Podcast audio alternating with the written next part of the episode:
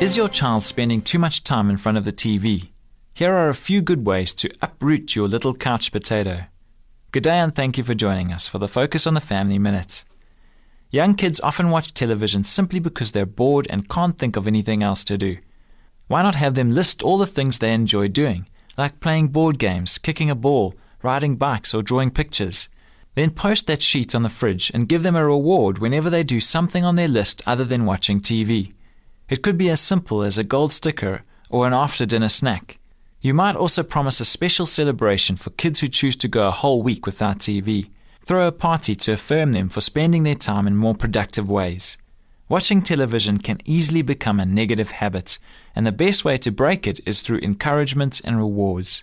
And kids who learn to tune out at a young age are much less likely to grow into adult couch potatoes. For more information on family issues, please call Focus on the Family in South Africa on 031 716 3300.